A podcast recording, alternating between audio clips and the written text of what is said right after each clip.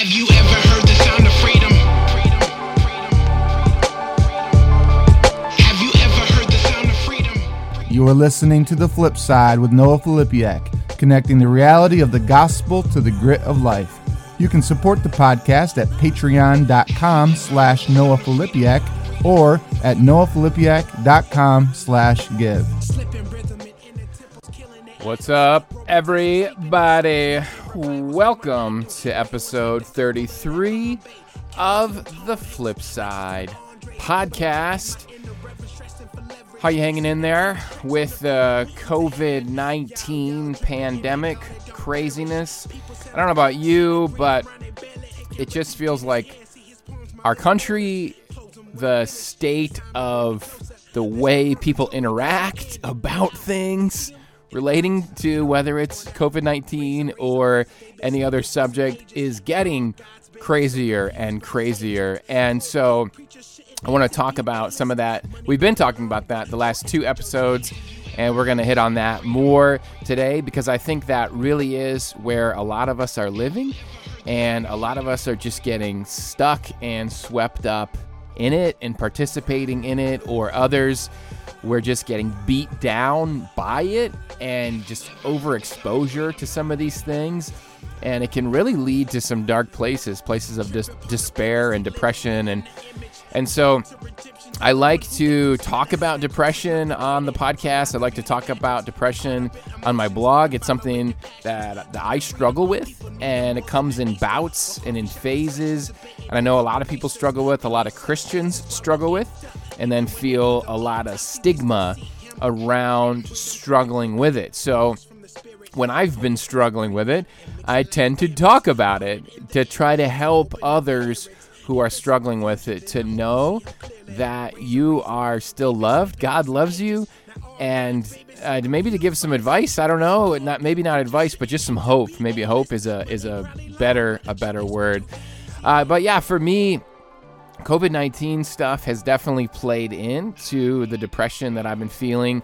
Depression is a multifaceted beast, right? It's typically never one thing, but thing after thing after thing sort of play on each other.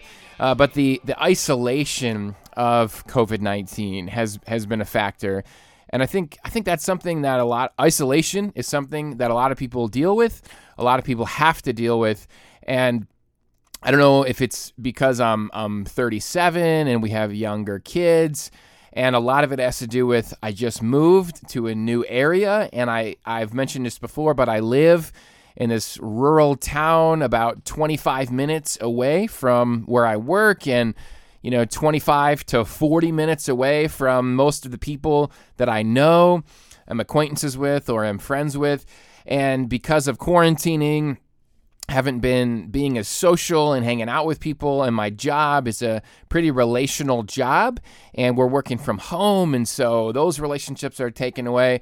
And so yeah for me one component of this this most recent bout of depression and and one of the ways one of the practical ways there's there's several that I'm combating this through counseling but strategies that you work on to sort of combat these things is just to intentionally be more social. And of course, doing it in a safe way, a way that doesn't uh, put me in harm of COVID and put others at harm. But but starting to get together with some people, starting to get together socially, uh, one-on-one conversations, uh, going having dinner together.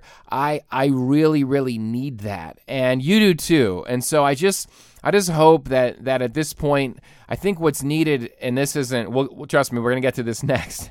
I'm not trying to make any sort of uh, political statement about COVID 19. People have some really polarized um, opinions about that subject. I'm just saying there is our physical health, and we need to be safe and keep others safe. I just, uh, a friend of mine was just saying how his friend's dad died from COVID 19, and he's my friend has lost four family members who died from COVID 19, and it it uh, wow, right? That that if that may not be your your reality, but you, you you have to realize that's the reality with this with this virus. And so we have to be safe. We also have to keep ourselves safe and healthy when it comes to our mental health. And mental health is a real thing. You know, suicide stats are just off the chart and we that, that doesn't happen overnight. It's it's not all about about suicide. You know, depression comes in sort of many forms and waves and intensities, uh, but it, it does feel like something we can't really talk about until it's too late. And then let's talk about it. Yeah, let's talk about suicide. Let's talk about depression. But when you're in the midst of it, why is it so hard to talk about it with people and and to talk about strategies against it? So just in a time when I'm I'm betting and guessing most of you, maybe not most, but many of you are feeling depression. You're feeling some level of depression at least more so than you normally would.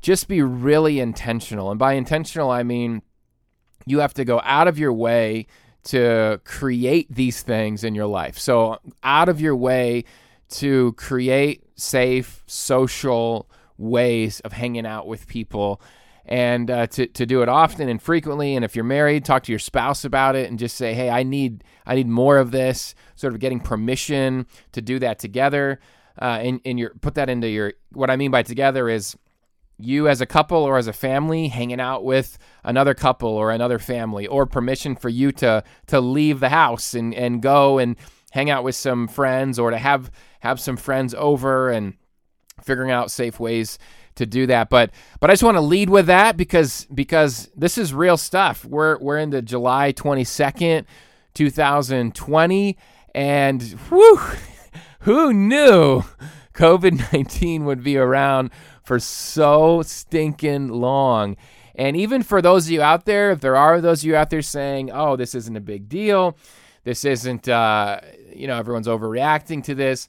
You still have to deal with that things are closed, that you know the rhythm of your church the rhythm of your community it's it's not the rhythm that it used to be. If you're if you're working from home uh, by choice or uh, because you're forced to work from home and you're normally working around coworkers every day again the, these are things no matter what your your thoughts are on covid-19 you're still being isolated away from people. And certainly you know, I do a lot of work with Covenant Eyes and with my book Beyond the Battle, and there certainly is an uptick in pornography use during a time like this when isolation is rampant, and it just goes to show that the holistic, the holistic purpose of really what the church is meant to be, the holistic purpose of of who the people of God are and and what we need. We need to know that we are loved by God, that we are his sons and daughters, and he we are his beloved children. He loves us. He's well pleased with us because of what Jesus did on the cross. We also need to experience that through other Christians. And when we aren't, we tend to go towards fake forms of intimacy. Pornography would be one example of that. Uh, fantasy would be other examples of that. Even just copious amounts of television. Think about with being isolated, how much social media, and we've been talking about two episodes ago with my brother Patrick about Facebook and just the amount that people thumb through Facebook looking for intimacy, but it actually leaves you more depressed. That's actually statistically or clinically research based pr- proven that the more time you spend thumbing through social media, the more feelings of depression you get. So just have this stuff on your radar. Be talking to somebody about it. People in your community, be talking about these things in ways that you can be intentional of having healthy social interaction. That's something I'm working on. And so I wanted to bring it to the podcast so that it's something uh, to be on your radar and just to know that you're not alone. And uh, I'm certainly not the only other one in your corner. There's many people in your corner, and there's many people that are struggling with and dealing with similar things as you are. So, so reach out. Uh, you can reach out to me. You can reach, but reach out to those in your life that you're close with, and just be vulnerable. Lead with vulnerability. Uh, where vulnerability lives, grace abounds. We believe in grace, so lead with vulnerability, so that uh, you can experience more of that grace. So, we're going to transition now into the mailbag, and you can always email the show. It is podcast at beyondthebattle.net. Podcast at beyondthebattle.net. And our mailbag today is going to launch us into sort of the topic of the day as well, which is part two of how to talk about politics and polarizing issues. So I interviewed Preston Sprinkle last episode. Be sure to catch up on that. It was a super long interview or episode between Noah's rant and the intro, and a long, too long of an interview on my my fault, asking too many questions. It was about two hours long, so plenty of time for you to have lots of flip side love. Uh, so today's episode, hopefully, just going to be me. It's going to be a little bit shorter but there, uh, thankfully, shorter. But there was some things just after doing the podcast I wanted to talk about, and our mailbag kind of starts to bring up some of those things. So let's jump into the mailbag. Mail time. Mail time. Mail time. Mail's here. All right, so this email comes from Janie, and she says, Thanks for interviewing Preston Sprinkle on your last episode. Obviously, I really needed to hear it, as I admit I may or may not have been someone who almost checked out toward the end when he made a comment about Fox News and insert sort of the laugh emoji. But I stuck in there, and I'm glad I did. Really appreciate the conviction and timely word from him to love people and look deeper at the nuances within political issues. Appreciate the podcast. Thanks for that email, Janie. And yeah, it's funny. She mentions a spot in the interview. It's towards the end of the interview, I think. And well, he meant I should maybe not. Towards the end of the interview is when I made a joke. He mentioned something about how he felt like Fox News was more objective than CNN and he he gave some examples of that. And i and i cut in sort of immediately when he said that jokingly and i wish i had actually said more about it then and i'm gonna i'm gonna say more about it now but i had cut in and said well preston just half of my listeners just turned off the episode uh, because you know you just sided so to speak with with fox news and the point that I wanted to, and so Janie was making sort of a, I appreciate the tongue in cheek sort of reference to that of saying, yep, that was me. I was one of them. My, my point is, is, well, it's kind of twofold. One, there and and this is something you you you heard me talk about with Preston. You heard my brother Patrick and I talk about it two episodes ago. I'd encourage you to get caught up on both of those interviews uh, if you haven't already. But what, what I see is really, really concerning, and I, and I, I can legitimately say this as someone who I don't participate in sort of the political hobby. I'm not a political hobbyist. So I don't have cable. I can legitimately tell you I've never, ever watched Fox News or CNN outside of if I'm at the gym working out and they, they have something on. Uh, probably, yeah, I've read some random internet articles now. I do I do go over to Apple News, the app on my phone, and it will give you sort of the trending news stories out there and and and I think I know there's there's certain news outlets that lean left and certain ones that lean right and you can some of you out there are, are much more knowledgeable of these things than me, and, and within that, there's some some news articles from Fox News or CNN that I, that I end up reading. But but by and large, I am a a non-biased observer. We all have biases, but I'm a I'm a I don't have a I don't have a dog in the horse. I don't I don't watch one of these things, uh, re, excuse me, religiously, and so what I observe happening and and this is what we're this is this is what we're trying to get to. And and it was mentioned by Preston it was mentioned by my brother and I was talking with a friend of mine even this morning and and he said this he said whatever you want to believe there's a stat out there for it. And he was just talking about being frustrated. My friend is a pastor and he's passionate about black lives matter and he's he's passionate about racial reconciliation, and he's he's in a he's he's frustrated because he just it's almost like we don't even have ways anymore of talking about these things. It- eh, metaphorically speaking, how would you talk about someone? How would you talk to someone before? Well, you know, maybe you talk to him on the phone, or eh, and it's it's almost like we've smashed the phone to bits, and we just live now in a in a echo chamber, right? We, we we live in these these tribes, and what I what I want you to get at from from today's episode and the last two episodes is as Christians, we have to rise above tribalism. You you can't sit there and say I and my friend wasn't saying this, uh, but but people do this, and uh, I'm I'm so passionate about, let's say, uh, Black Lives Matter, that the the the left, so to speak, and I, I kind of try to nuance all these things because even the categories we we use, uh, left or liberal or conservative, right? They even out of themselves play into the tribalism and the the sides, the sides that we take, and I'm on this team and and, and this sort of thing. But I'm going to use some of those terms because obviously that's that's the that's the the that's the playing field we're in, right? That's the why can I think of the word? The landscape. There we go. That's the the cultural landscape that we're in.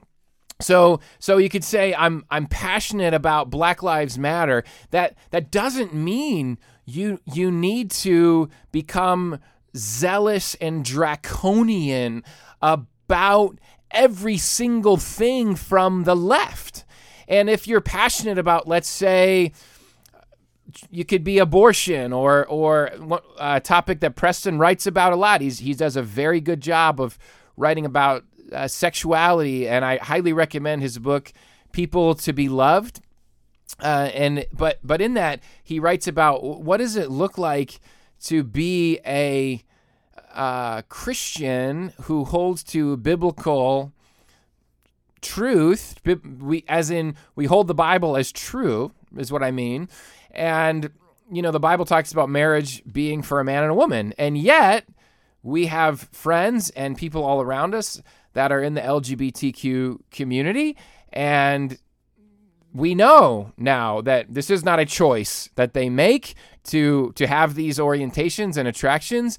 And so how do we navigate this? And and so highly recommend uh, people to be loved. And uh, Preston has a new book coming out about transgender identities and i'm to interview him next year later closer uh, february january february before the book comes out and we'll talk about some of this stuff more. Uh, but my point is at the end of the day uh, traditional sort of marriage would be on the side of the right. And and maybe that's something that you are really passionate about or you're passionate about religious freedom. And so, what, what I mean is, that doesn't mean go on the side of the right and become zealous and draconian and dogmatic about every single thing that the right stands for. And the politicians that it represents, feeling like, yeah, this is my team, Cincinnati Reds. That's my baseball team. And don't you dare talk bad about Joey Votto.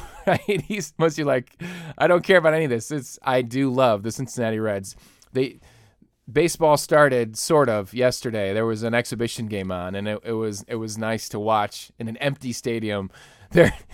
In the midst of COVID, uh, a, an actual baseball game being played, but we we treat our political alliances the way we treat our, our sports teams, and it becomes a real problem. In fact, take this as an example. Let's use sports just as a metaphor. So, non sports fans, hang in there. This is a sports metaphor to make a point that, but it's you'll get it. You'll you'll I trust me. Right? this is not one of those sports metaphors that's only for male sports fans and everybody else tunes out. Okay, so you can look at, let's say, in the NFL, it's been. Uh, domestic violence is really what I'm talking about. Domestic violence is something that has been has plagued society and it's plagued sports. And what what's happened? Uh, you can go back five or ten years and find story after story of an NFL player who commits domestic violence, domestic abuse against a woman. And if that player is good, if that player is is a high skill player and they were one of the stars of their team, they they kind of get a slap on the wrist. They they sort of they or or they might get kicked off their team because that team wants to make a statement. But guess what? There's 29 more teams or however many teams there are that that are ready to pick them up and offer them contracts. And yet, if the player's not very good and sort of barely hanging on the roster, they're a second stringer or just, you know, very replaceable player, then the league will make an example of them. You know, we're against domestic violence. And and so my point is we love our team so much that we'll buy a jersey of this guy that abuses women and we we just ignore that part of his life as if as if it's a non-issue and we can just compartmentalize it and we can cheer him on as a player because we love our team so much and we have so much invested in our team and and and as a metaphor i'm saying that's what we do with these political parties and with our politicians. We care so much about one issue or two issues or whatever it is and then we get caught up. We get swept up in the in the pep rallies and the fight songs and wearing the team colors and of having an enemy and of salivating at the mouth and watching these debates and seeing who can belittle the other one more and make a fool of the other side and call them all these names. And it's very worldly. It's a very worldly system. It's a very non Jesus like way of dealing with people and treating people. But we get caught up in it to the point that we ignore the, the faults of our politicians as people and we exalt them like they're gods and uh, and and we, we we defend them at all costs, and we ignore the faults of the side uh, that we're on, and and it it creates an environment where, and this is something my my brother who I talked to uh, today as well. He he talked about this lack of gray space, and and so you'll find some of that in our interview from two episodes ago. But he said, you know, what we've lost is this idea that you have evil in you too. So so there's this thing, it's called cancel culture. Some of you are familiar with it, some of you aren't. But it's this idea, and I'm I'm probably not summing it up to the some of you might have the real definition of, of cancel culture, and you'll cancel me because I said it wrong. But it's this idea that you can unfriend, you can block, you can unfollow, you can boycott. Uh, and I'm not against all boycotts, but this idea that you can cancel someone out of your life because they disagree with you. So you you could have someone you were friends with but you've canceled them because they had a different view than you on immigration or race racism black lives matter or on trump or uh, abortion or whatever it was. You can't or, or sexuality stuff. So you cancel them out of your life.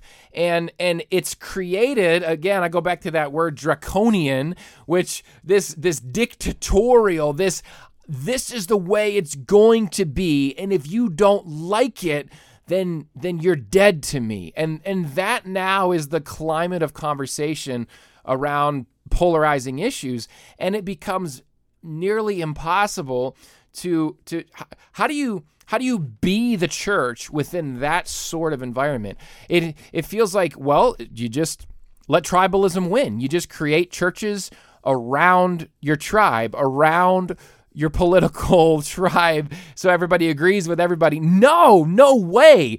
Jesus never ever did that. Jesus didn't he didn't uh, align with one tribe. He brought his own kingdom. He is our king and our allegiance is to him. And what's crazy is and and very fascinating is if you study first century Roman Empire and even first century Judaism, there were tons of political factions within Judaism. You had Pharisees, you had Sadducees, you had Zealots, you had Essenes, then you had the Roman Empire, and you had the Herodians, and you had all, all kinds of factions in between the Roman Empire. And Jesus didn't come and say, Yes, the Sadducees are right, or the Essenes are right, align with them. He said, Follow me. And, and he laid out to us uh, a kingdom where, where he is the king. And that has got to be what the church looks like today. And, and we have to take a, a time like this where I'm hoping we're beginning to realize the ridiculousness of it. If you are a Fox News fanboy or fangirl, or you are a CNN fanboy or fangirl. And I, I at, at least you can, I want you to see how ridiculous the cultural climate is that we're in to, to start to say, you know what? As passionate as I am about this stuff, this is not going in a good direction on a on a on a on a macro level. And and and what are the ways the things that are influencing me to be sort of brainwashed? I, I do believe we're being brainwashed into thinking these things where we to where we get to a point where we can't have conversations anymore. And when you can get to a point like my friend said where anything you want to believe, you can go find a news article about it. You can go find a stat. If you want to believe something about COVID, just Google that stat and you will find something to believe that will back up what you already believe. Think about think about that. If if you were Jesus and you were walking through the United States of America today trying to have conversations with people and and just think about that type of mindset about about the things uh, that that we believe, right? And so I think we we have to start by getting back to a place of saying, you know what? I have evil in me too. And I need to back way off my high horse and repent of my brokenness before God and treat people that don't agree with me as people, to love them, to see their brokenness, to see my brokenness, to have compassion on them, to have compassion on myself, and to say, wow, we I've got a long way to go. And and and to to not to to not talk about this stuff as if everybody else is an idiot and I've got it all figured out. Okay, so that's sort of the the the primary lesson, if you will, heart change. I'm I'm going for heart change. I'm going for transformation here and seeing this just crazy political climate and the way we are just biting and devouring each other, so to speak, as a as a as a way that I think we'll, we'll eventually start to wake up and, and in that waking up and saying, "Whoa, this is a messed up way to talk and interact."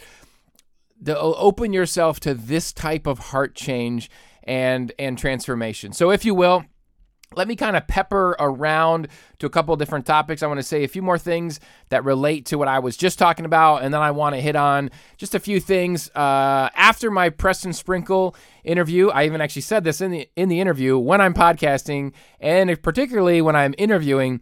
I think of things later and say, "Oh, I wish I would have said that then." And so Janie's email, uh, bringing back, and said, "You know what? I'm just gonna the things I thought of that I had wish I had said in that episode. I'm gonna tell them to you now. Some of them are related, some of them are a little bit unrelated. So, so we'll keep kind of peppering through at this point. So, one thing."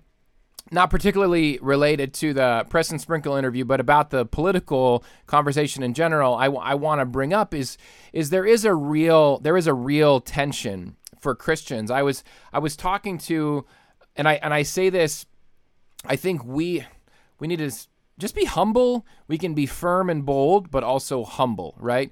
And so I was talking to a friend of mine. He works in Christian media. Okay, so he creates I, I don't mean Left Behind movies. uh, I I mean he creates documentaries and works with you know big networks, NBC, things like that. They're trying to you know get these things out there. Some some really good solid stuff. Works for a Christian media company, and he and I were talking just a little bit about you know just kind of came up because it, it comes up, right? You're having talking about COVID and then boom, it turns into this, or it's a political election, so boom, it turns into this, or Black Lives Matter and or whatever it might be, George Floyd. And I was saying that something I, I wrestle with is and you can you can disagree with me on this, and I hope to say it humbly that that allows for you know disagreement. But it feels to me and a, a, strong passion I have. I have a strong passion for racial reconciliation. I'm not going to get into all of it here because I told you this would not be a two hour episode. You can go back to episode 30, I believe it was, the George Floyd episode uh, that I did, but give you some context. I, I believe in the need. I believe in the need for racial reconciliation. I believe that it is part of my responsibility as a Christian, as a Bible believing pastor, Bible believing Christian, following the teachings of Jesus, the teachings of the Old Testament, that we are we are to bring justice to injustice. We are to we are to free the oppressed. Uh, where things have been broken, we are to restore. We are to reconcile uh, things that have been broken, and that's individual sin as well as systemic sins. And and so therefore, uh, I am I am a supporter of not the Black Lives Matter organization, but and I have a blog on that if you're curious about it. Uh, but certainly the the movement, the movement, and I, I'm supportive of things like fixing our immigration policy, not building a wall, uh, but realizing we have a broken system that's not fair. It's an unjust system. And if we were to rework the system, I have an interview with Matthew Soerens from World Relief from way back in the archives. You can find if you want a really great background about our immigration policy and the system that needs to be be fixed. And there's tons of evangelical Christians that that are on that would agree with what I with what I just said and and is saying, man, these are these are oppressed, vulnerable people and and we need to figure out as Christians how to love them and help them and and our policy stinks. Basically, if you there's no there isn't a path to become a a citizen in our country if you're coming from Mexico. There's laws that prevent you from being able to do that, or the laws that are there require something like a 20 year wait. Uh, and even then, you may not be able to enter our country. And so I'm giving you the very, very truncated version. But in this conversation, I just said to my friend, these feel like Christian issues to me. If if I, I, I hate the tribalism, I hate that you have to pick a side because these seem like Christian issues. And, and he agreed. He said, Yeah, I, I agree. And then there there's also this sort of scary other side of politics. And again, I I'm not a political hobbyist, so I might misquote people here. So take the quotes and such with a grain of salt.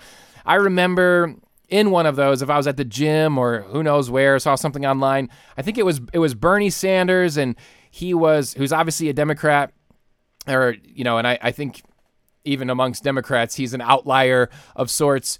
Uh, but he was, as a senator, uh, he was really ripping on some Christian who was also a senator, and just really ripping on the Christian faith.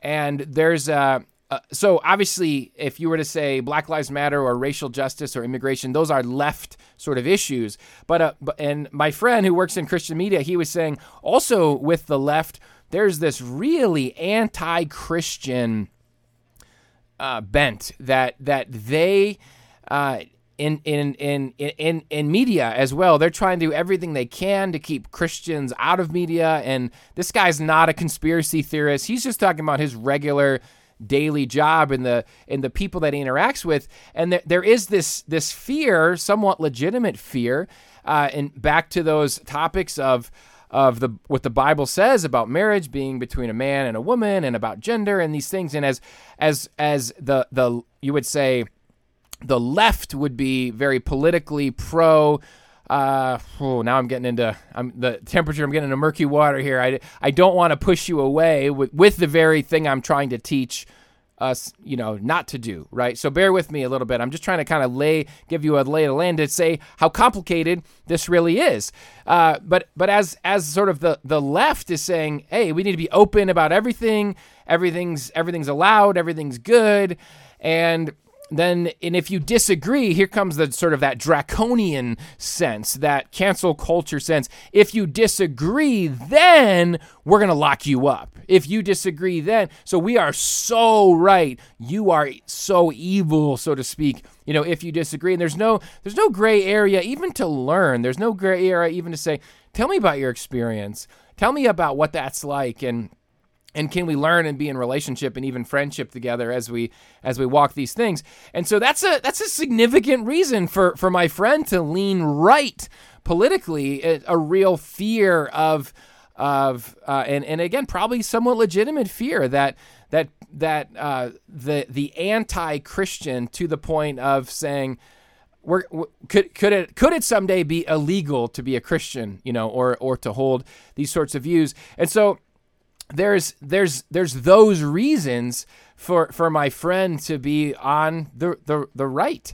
And, and and and he agreed with me that these other issues are Christian issues, uh, immigration and and racial justice that that he supports, uh, and so it's it's just a it's a it's a lose lose situation, and so I think it's really important when we have these conversations to to be able to really nuance them and to be if if you're on the left to be able to call out when people on the left are saying things that are anti-biblical and anti-Jesus.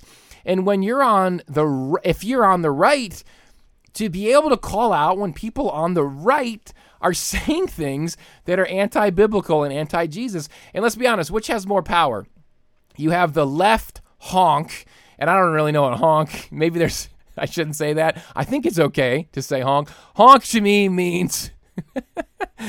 uh, I used to call Tyler uh, a reformed honk when we did the black and white theology podcast. A honk is someone, I'm a Cincinnati Reds honk. I just am, ah, the Reds, the Reds, you know, everything's great. I'm always, it's, it's, nothing's, no, you could, and that's not true because the Reds are terrible and I like to make fun of them. But my point is, if you're on the right and you're just this fanboy, this fangirl, and uh, and and then the left does something you don't like, and you post a social media post about it, who cares? If you're you're just adding to the noise of the echo chamber. Someone on the right who's right, right, right, right, right, and and pledge allegiances to the right, and they say something nasty or mean or crit- critical about the left. Nobody doesn't doesn't help anyone draw closer to Jesus somebody on the left that's a left honk they're a left fanboy left fangirl they pledge allegiance to the flag of the left and it's left left left left left left left and they post something on social media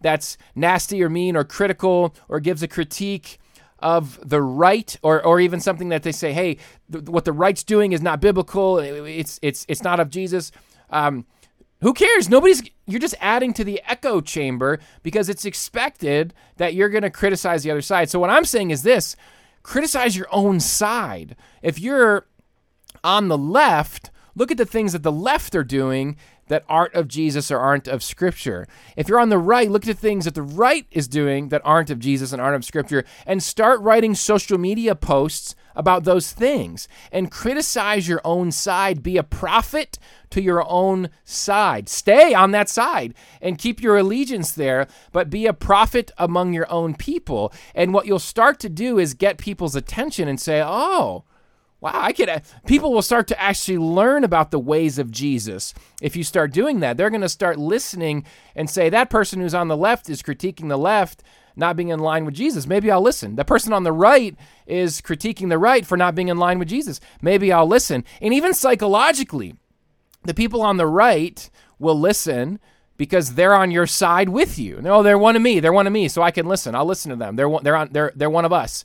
But the people on the left will listen to you too because they're saying, "Oh, they're trumpeting one of my causes. I'm going to listen to them. Yeah, I might even reshare that. Look, even people on the right say, you know, this is wrong. But but at the end of the day, you're going to get people actually listening about what you're saying in an, in your effort to draw people closer to Jesus and kingdom values and kingdom principles. So chew on that and think about that. Let me let me pepper around a little bit to some things uh, from the Preston Sprinkle interview. I I wish I had pushed him more and maybe just elaborated more on what I meant about being a Christian nation from the start. We both agreed we we were not a Christian nation from the start. I made a, a comment. What would you say to people who because he was talking about how we are in exile and what that means. You can listen to it for the full context, but in exile, we're not a Christian nation, but we're Christians. So we're sort of like when the Israelites lived in Babylon. We were a, a people of God living under a government and a culture that was not of God. How do you do that well?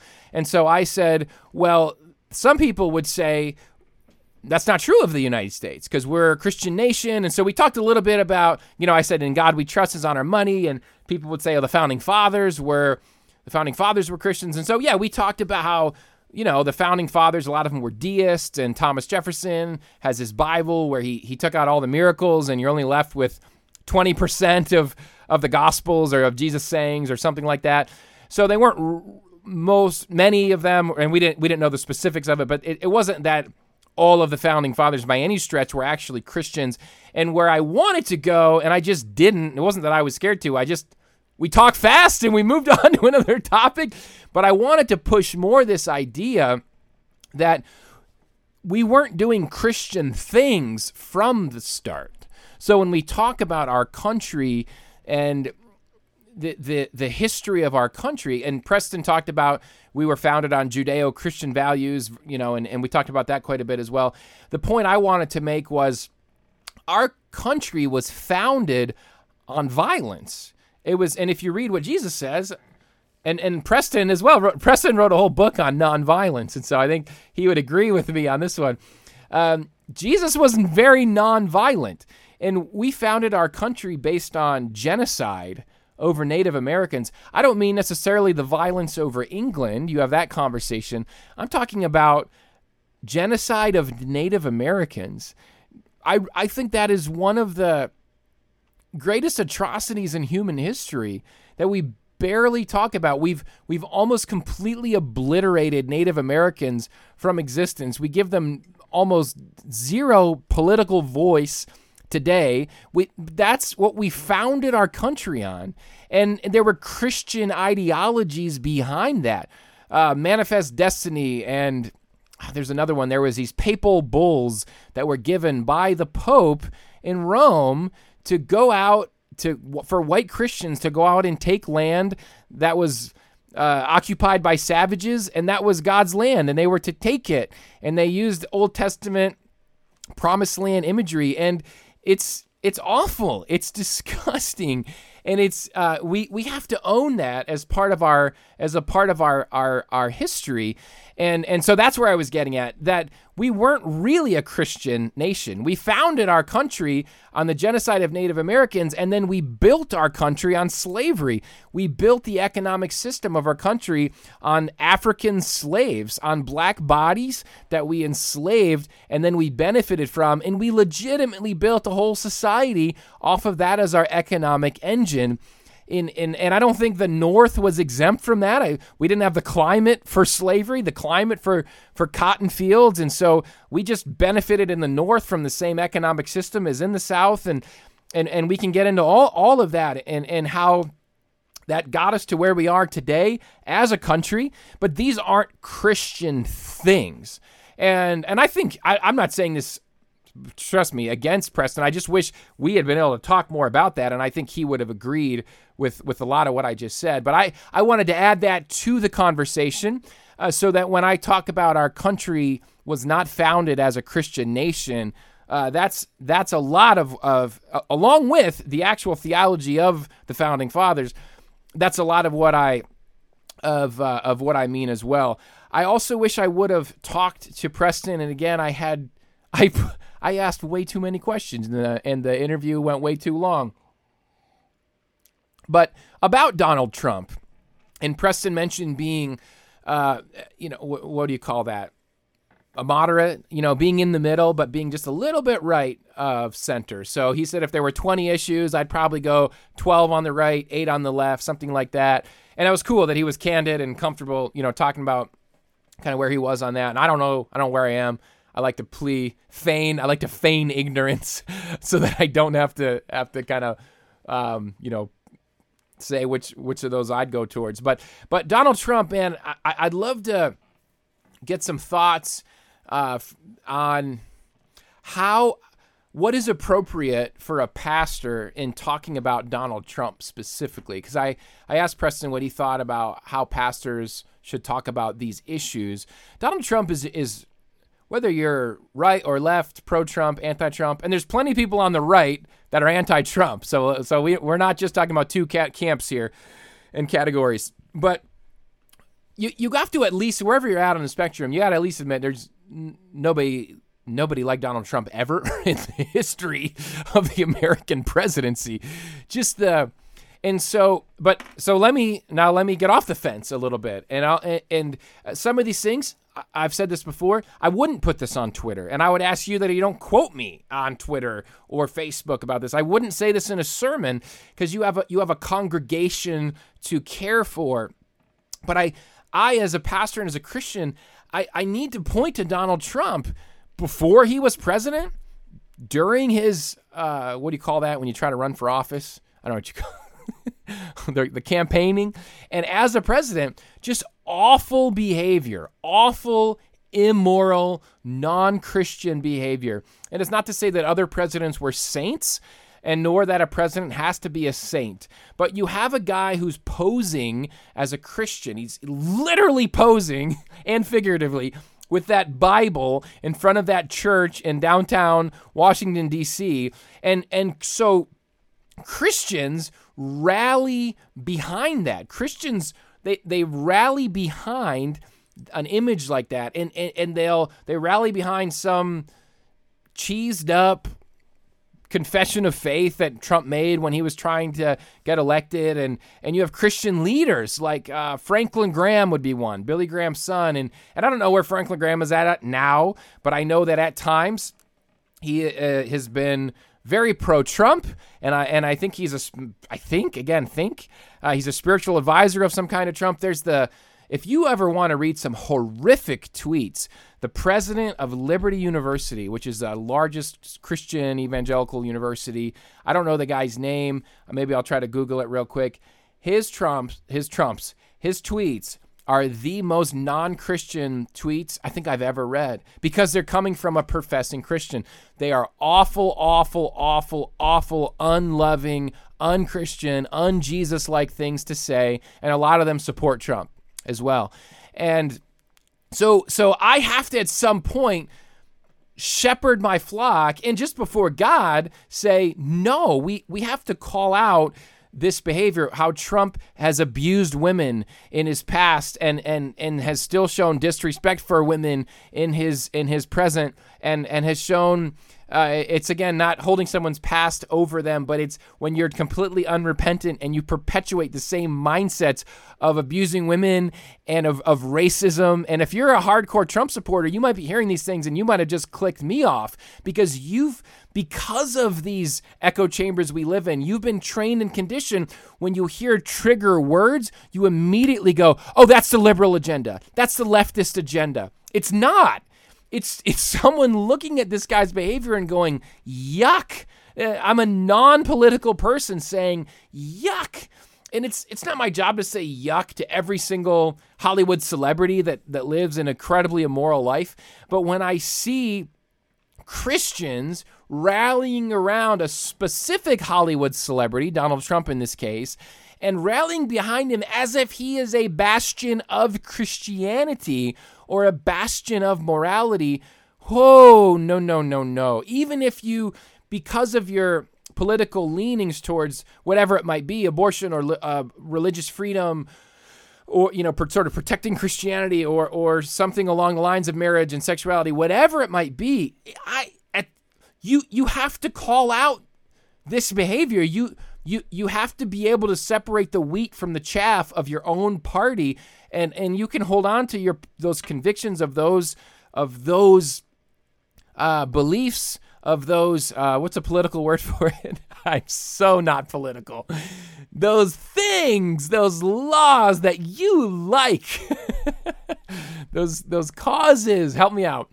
Uh, without acting like trump is a model of jesus of christianity of of even that has have even anything to do with Christianity whatsoever. I mean, I think we we have to say, does this person's life and and and how that I mean, who who and then to know that when okay, so when you do that, when you when you trumpet that as as if as if those are one and the same, you completely alienate yourself from people of color, from many women, from the whole side, the whole left side of our country, people that we want to reach for Jesus, and you're completely alienating them because you're basically saying, yes, we are behind. We approve these actions of Trump. And we, you know, in Trump we trust and make America great again and all these things. And and they see that as marrying Trump with Christianity as one and the same. So we have to stop doing that. I'm doing it here on the podcast, and I wanted to talk to Preston about what what he feels like a pastor's role could be in talking about the immoral behavior of our president, which is different to me than for me as a pastor saying, oh, you need to vote for Obama, or oh, you need to vote for McCain, thinking of a previous election, where I think, no, a, a pastor shouldn't do that. Uh, and, and a pastor shouldn't associate their candidate with with Jesus in the church and the church's stance because all these candidates and parties, uh, particularly, are corrupt. And so, to me, those are two different things. And if you want to chime in on that, uh, let me know. Two different things, as in as in critiquing and calling out this moral immoral behavior as non-Christian and something we need to be blatantly against. Uh, but I admittedly uh, am a little gun shy on Twitter or Facebook uh, or blogging about saying things directly against Trump because I'm a pastor. But if I wasn't a pastor, whoo, man, I would be. I would be.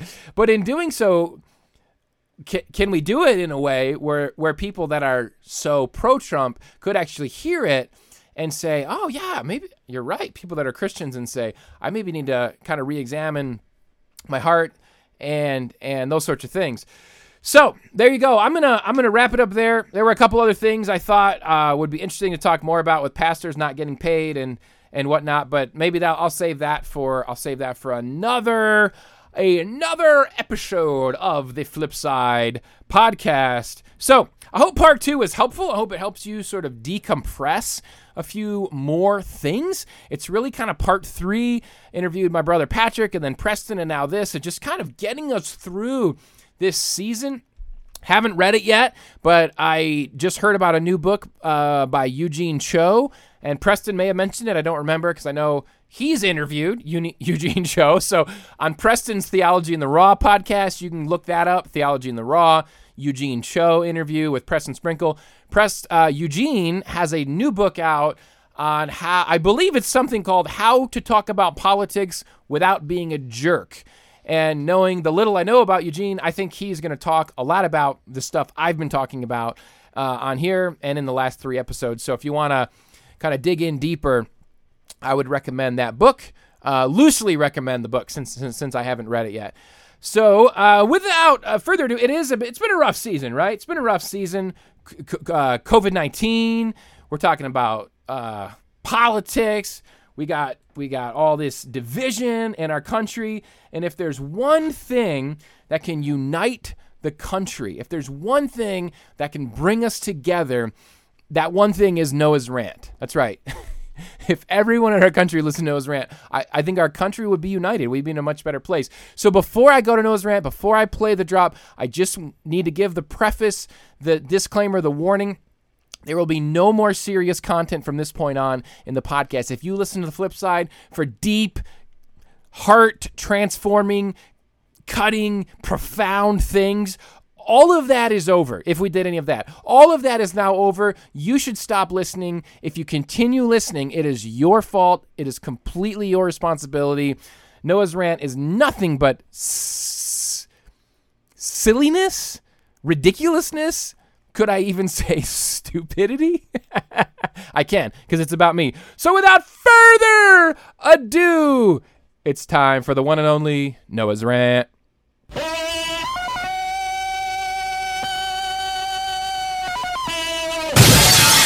Noah's rant. So the Noah's rant today goes out to the mm-hmm person on the other end of the phone when you are trying to tell somebody, whether it's a customer service rep or some kind of somebody who's writing down some numbers of yours. Usually, this would be your credit card information if you're paying for something over the phone. In my case, most recently, I was at the library, and because of COVID, where our library does, you know, pull up, pick up to get your books, which is cool. You call the number, they ask you for your library card. It's a super long number. So you tell them your super long library card number and they write it down as you go. Now, if have you ever been in this situation? When the mm-hmm person is on the other end of the line and they ask you for your, you know, your credit card number, your library card number in this case, and you say, I'm just gonna I'm gonna make up some random numbers here. I'm not gonna not gonna give you my credit card information. Sensitive over my library card. Come on, are you kidding me? I don't want you to hack my library card account, my library account. But you're giving them your numbers, you know, four, three, five, and you're talking and they you take a little uh, there's multiple ways this can go. You're given your numbers and you hear them go, mm-hmm. On the other end of the line, you go, whoa, whoa, you just you just mm-hmm me. So uh, or credit cards are the worst because you know they're they're they're in they're in numbers of four, and I never know ahead of time if this is an mm-hmm person or not an mm-hmm person. So so you're trying to give your credit card numbers, your library card five two four three f- and mm-hmm, you hear the mm-hmm while you're giving the number. Could be your phone number. That's another one. Having them write the number and you go. I just gave you my number, but I don't know if you heard the number I gave you because you mm-hmm me in the middle of me giving you the number. So the the the point of the mm-hmm, where they're coming from in their heart is to affirm to you, I heard those numbers. I've got them down. But when you give the mm-hmm, it actually does the exact opposite. When you give the mm-hmm and you've rudely mm-hmm interrupted my string of numbers that I'm giving you, now I don't know if you heard the last number or two I gave you because how can you hear the numbers I'm giving you if I'm going eight seven five three two two mm-hmm mm-hmm and you're you're mm-hmm and how did you hear me say the number eight in the middle of your mm-hmm experience? And so then I have to pause and go in the midst of their mm-hmm did they hear me say the number eight so then I feel like I need to repeat the number eight because I need to make sure they have it. But now I don't know. Did they hear the number eight twice? And this is this is bad. If it's a library card phone number, if it's a credit card what- whatever it may be. And so it's it's almost like we need to have this little dance before we do these phone conversations with the potential mhm person and and and you know, hey, what's your name? So to okay, great. Uh, you know, where you, wh- maybe whatever whatever sort of security question they have to ask you. And then and then I need to ask them if they don't reveal already and say okay are you an mm-hmm person? If they say okay what's your credit card number? And I got to ask are you gonna mm-hmm me every four digits? Because I honestly if I if I'm anticipating an mm-hmm if I think I think I got a mm-hmm on the line I'm just gonna be cautious and every four digits I'm gonna I'm gonna pause. I'm gonna I'm just gonna give a little space. I want to be hospitable here. I want to give them the opportunity to offer their mm-hmm because I know I know how important that is to this person. So I'll say, you know, eight two five three. Pause. Just chilling. Pause. Waiting for the mm-hmm. And here's the thing. Sometimes the mm-hmm never comes.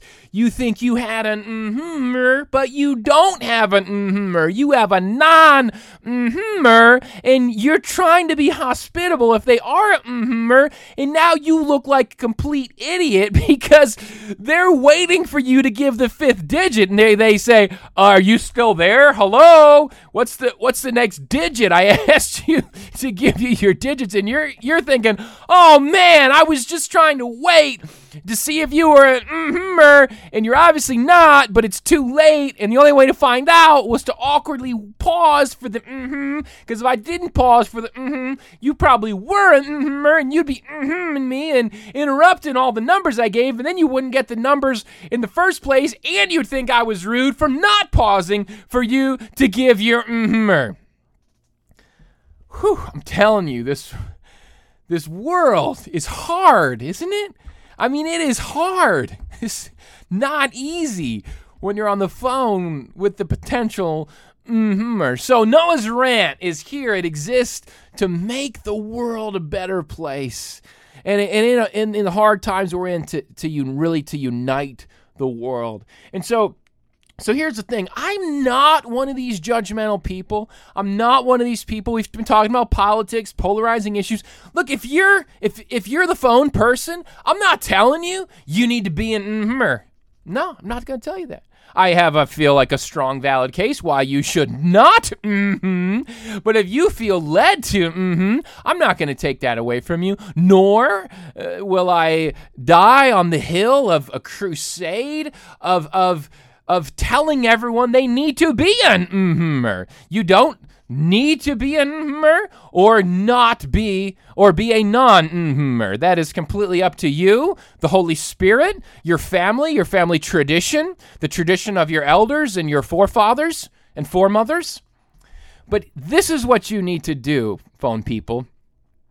You you need to communicate to me when I'm on the phone with you so I know how to prepare if you are an mm-hmm or not. When you say, give me your library card number, you need to say, and pause every four numbers so I can say, mm-hmm.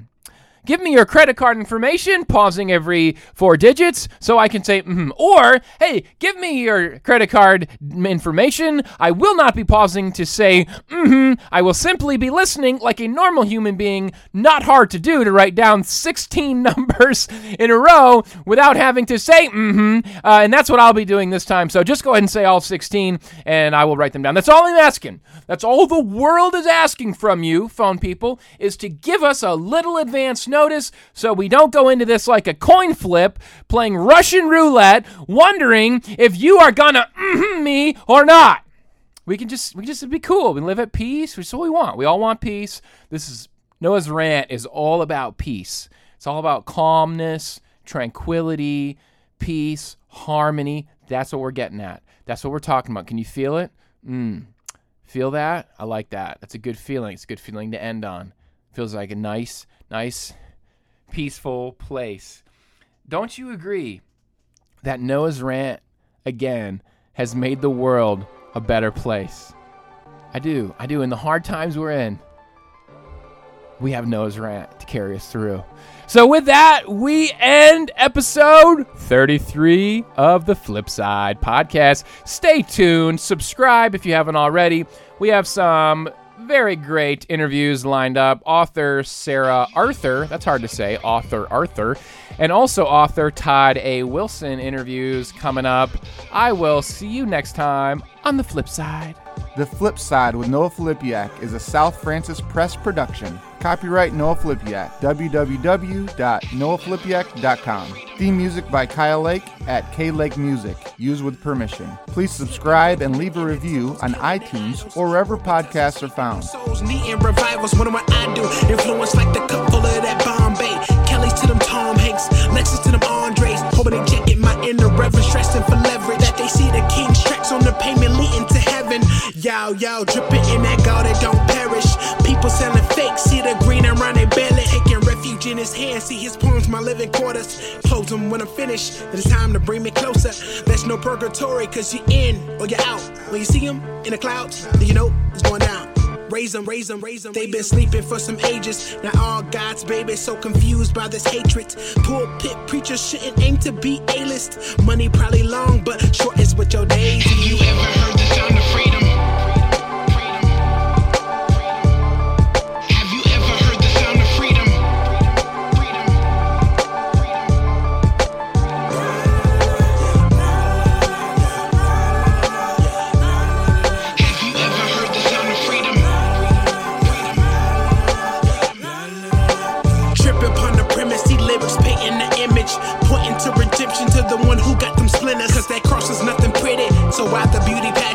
And caught up in emotions and following your passions? Talking that freedom, our people need them more than that Easter or coffee shop discussions, debating over baristas. Please, sir, this is why we inked up. Even quickly. Bars from the spirit, put it through the preamp and mix it like a chemist. Put it in the airwaves and hoping that they hear it. If there's some confusion, then I hope you see him clearly. Raise them, raise them, raise them. They've been sleeping for some ages. Now all God's babies so confused by this hatred. Poor pit preacher shouldn't aim to be A-list. Money probably long, but sure it's what your daisy.